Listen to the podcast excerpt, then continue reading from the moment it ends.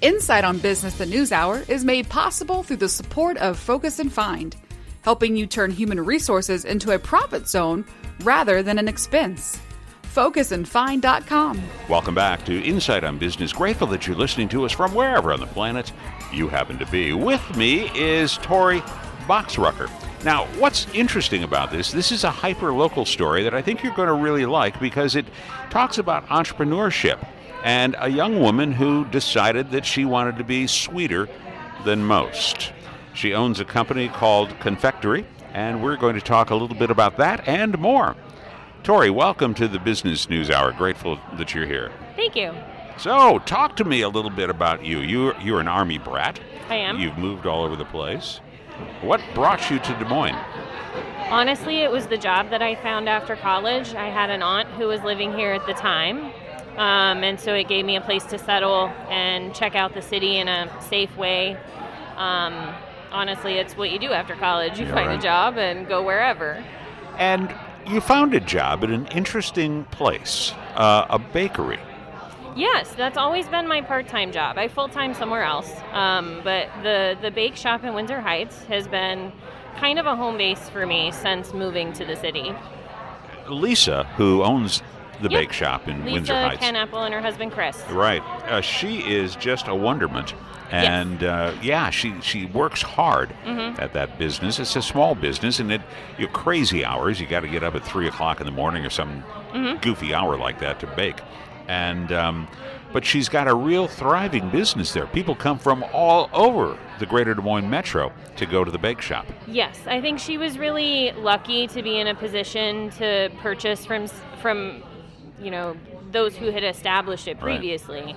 And there's a huge client base that dates back, you know, Barbara Years. Champagne Cake back to the almost 30s or 40s, I think maybe. So Yeah, you know, back in the day when Windsor Heights had a bad rap about speed uh, cameras and 25 miles an hour, people would uh, uh, say on social media, "I'm never going back to Windsor Heights and the Bake Shoppe Yes. because of the you know, da da da da da." And of course, all of that's been fixed with a redesign of University Avenue, now going from five lanes to three, and uh, up in getting rid of the speed cameras, and now we have a uh, a um, speed limit of 30 miles an hour, and we don't hear much of that anymore. Yep.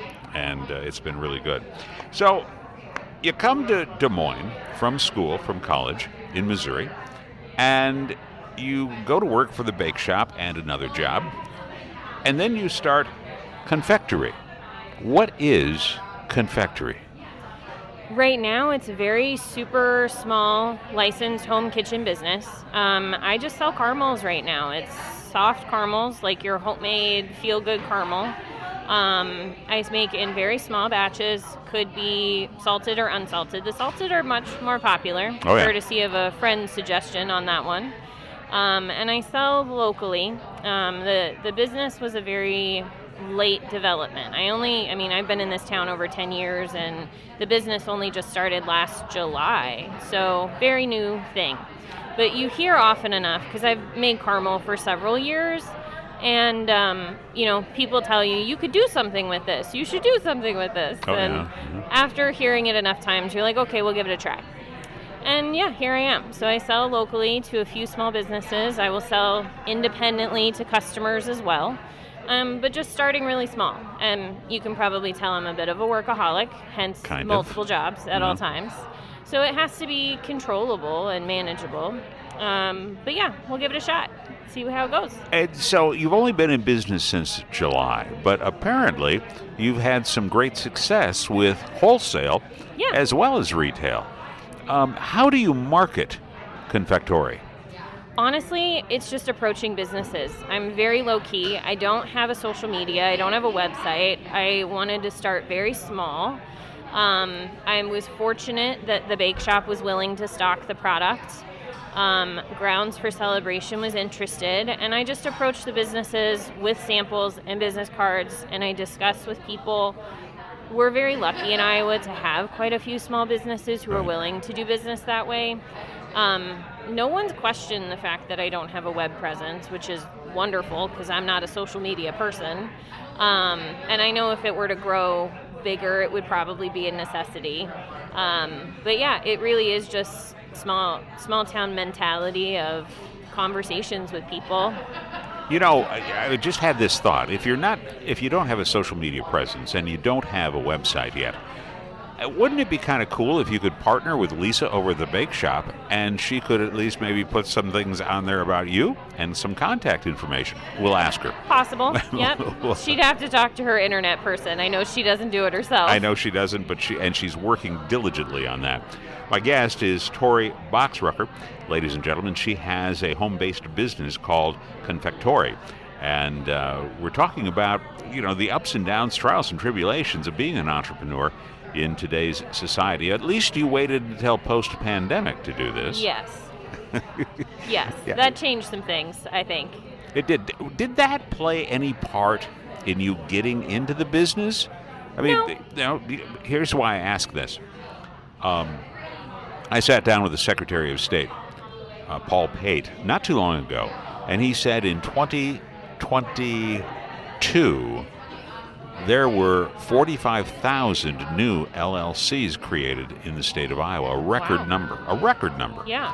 and more people would take a look at the common denominator of the pandemic or working for somebody they really didn't like anymore and they struck out on their own and that's been the story uh, here in iowa and many states for some time but the pandemic didn't necessarily have anything to do with your starting a business it 'cause you're didn't. okay No, I um it was something I had considered for quite a while. Um, I'm also very much an animal person. ah, I happen to have lost two cats in a year, and the, they were my babies. But if I decided if I was going to move towards a business and it be a home-based business, it was a now or never situation. While my my house was animal-free, you can't have a licensed kitchen in a home Really? without the ability to keep your animals out of your workspace. right Um, and my house doesn't really allow for that, so I had to be animal-free. wow Um, so yeah, I lost a cat in April, and in July, I suddenly ended up with the business and a backyard garden.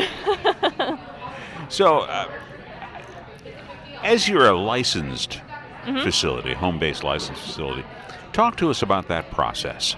Sure. What was that like? it actually isn't as complicated as you might think. Um, maybe it should be, but it isn't. They have you take a class. Um, it's like a 25 or 50 dollar class through Iowa State. It's self-paced. It mostly takes you through food safety and things of that nature. Um, and then you apply for your license, which is another like $50 fee, and then your kitchen is inspected and it's passed or failed at, at that time. Um, they, and who inspects it? Department of. Inspections and Appeals? Yes. Yeah. hmm Yes. Um, so yeah, it was fairly painless, I think, compared to what I thought it might be. Hmm. Um, and then yeah, you just have to maintain your license every year, and it's not that bad. On you go. Yeah. Uh, as you attempt to market this with no website, Mm-hmm. and no, so this is really person to person relationship building So far, yes. so far. And how does that go? I mean, you indicated that we're fortunate enough to have a lot of small businesses that are willing to at least visit with you about Yes. this. Um, how do you break the ice? What do you, you just walk in and say, "Hey, Chan"? Um, Pretty much. Yeah. I mean, I, sometimes I think with Coffee Cats, because I'm also at Coffee Cats in Valley Junction, I sent them an email first to see if they would even be interested in talking with me. Sometimes it's much easier to set up a, an appointment time than just showing up. Like Grounds for Celebration has three locations, and Jan's not always at all of them. Um, and so yeah, we you you initiate a meeting or a conversation of some kind, and they've been great about trying to support local.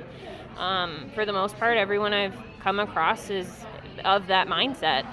and they go, "Hey, why not?" Yeah, we'll Yeah. give it a try. Sure. Why? Why not? hmm Uh, we you mentioned at the outset that you're an army brat, that you moved around a lot, Mm-hmm. right?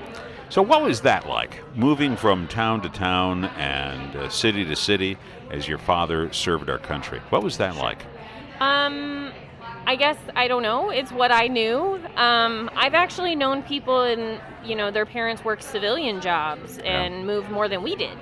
Um, so it's I found it interesting to settle back into what I what we call civilian lifestyle, where you're around people who grew up in the same town and still reside there, and I don't know what that's like, but um, I like it. I mean, you got to experience. Oh, so many places. cultures and people, and yeah. we were always stateside. We never were overseas in any capacity. But at least seven years we were in Alaska, which I thought was amazing. I would totally do that again. Um, it's not all it's cracked up to be, I'm sure. People struggle with the, the darkness in the winter and the severe colds, but when you're a kid, you're pretty resilient. Right. And uh, I loved it. You know, it's made me more accepting of people in general.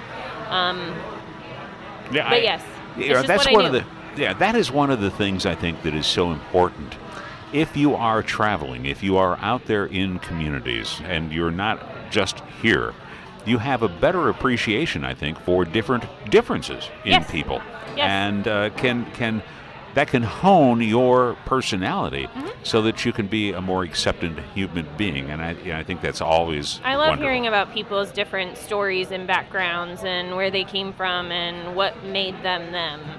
Um, and I realize my background is the same as many people in this country who've Right. been raised in the military, but it's also very different from the majority who haven't been. Um, but yes, I, it's, I don't know any different, so it's hard to say. Sure. Her name is Tori Boxrucker, ladies and gentlemen, and we have a, another unique connection. Um, so I was in um, the Bake Shoppe, and I saw your card, and I saw the name Boxrucker, and I'm going, you know, I know that name because I also work for the National Tractor Parts Dealer Association, and a guy by the name of Boxrucker had recently joined that association. He's in the salvage business in Wisconsin. And I'm going, come on, this is too, Coincidental. yeah, too weird. Um, and I reached out to you, and sure enough, who is that? Yeah, that's my cousin Brandon. What what a strange coincidence yeah, that you, you that's know. quite funny. It is a unique name. You don't see too many No, Boxruckers. No. And and you visited with your cousin up in Wisconsin shortly after uh, we got together, or before? No, I saw him a little bit before. Okay. Um, we had our conversation about small world here, and I was on my way to see my dad, who's in Kentucky, actually. Oh my! Yeah, Whereabouts in Kentucky? um, just outside of Fort Knox. Yeah. He retired out of Fort Knox and Very then nice. settled there. Very nice. Final question for you, and I think you've got a story about this as well. Uh, Confectionatory, that that name is relatively unique. It kind of melds confections and your And name, my name, Tori. yeah. Right. How'd that come about? My dad, Of he's course. always been pretty clever with words, and he's big on puns. And um, he, yeah, we were chatting about different names and what it might be, and he spit that out, and it's stuck ever since. Sure. So, Final question for you, Tori. What have you learned through this experience since July? um, not being afraid to approach people. You know, I'm more of an introvert by nature, which does not necessarily support being the face of a business necessarily.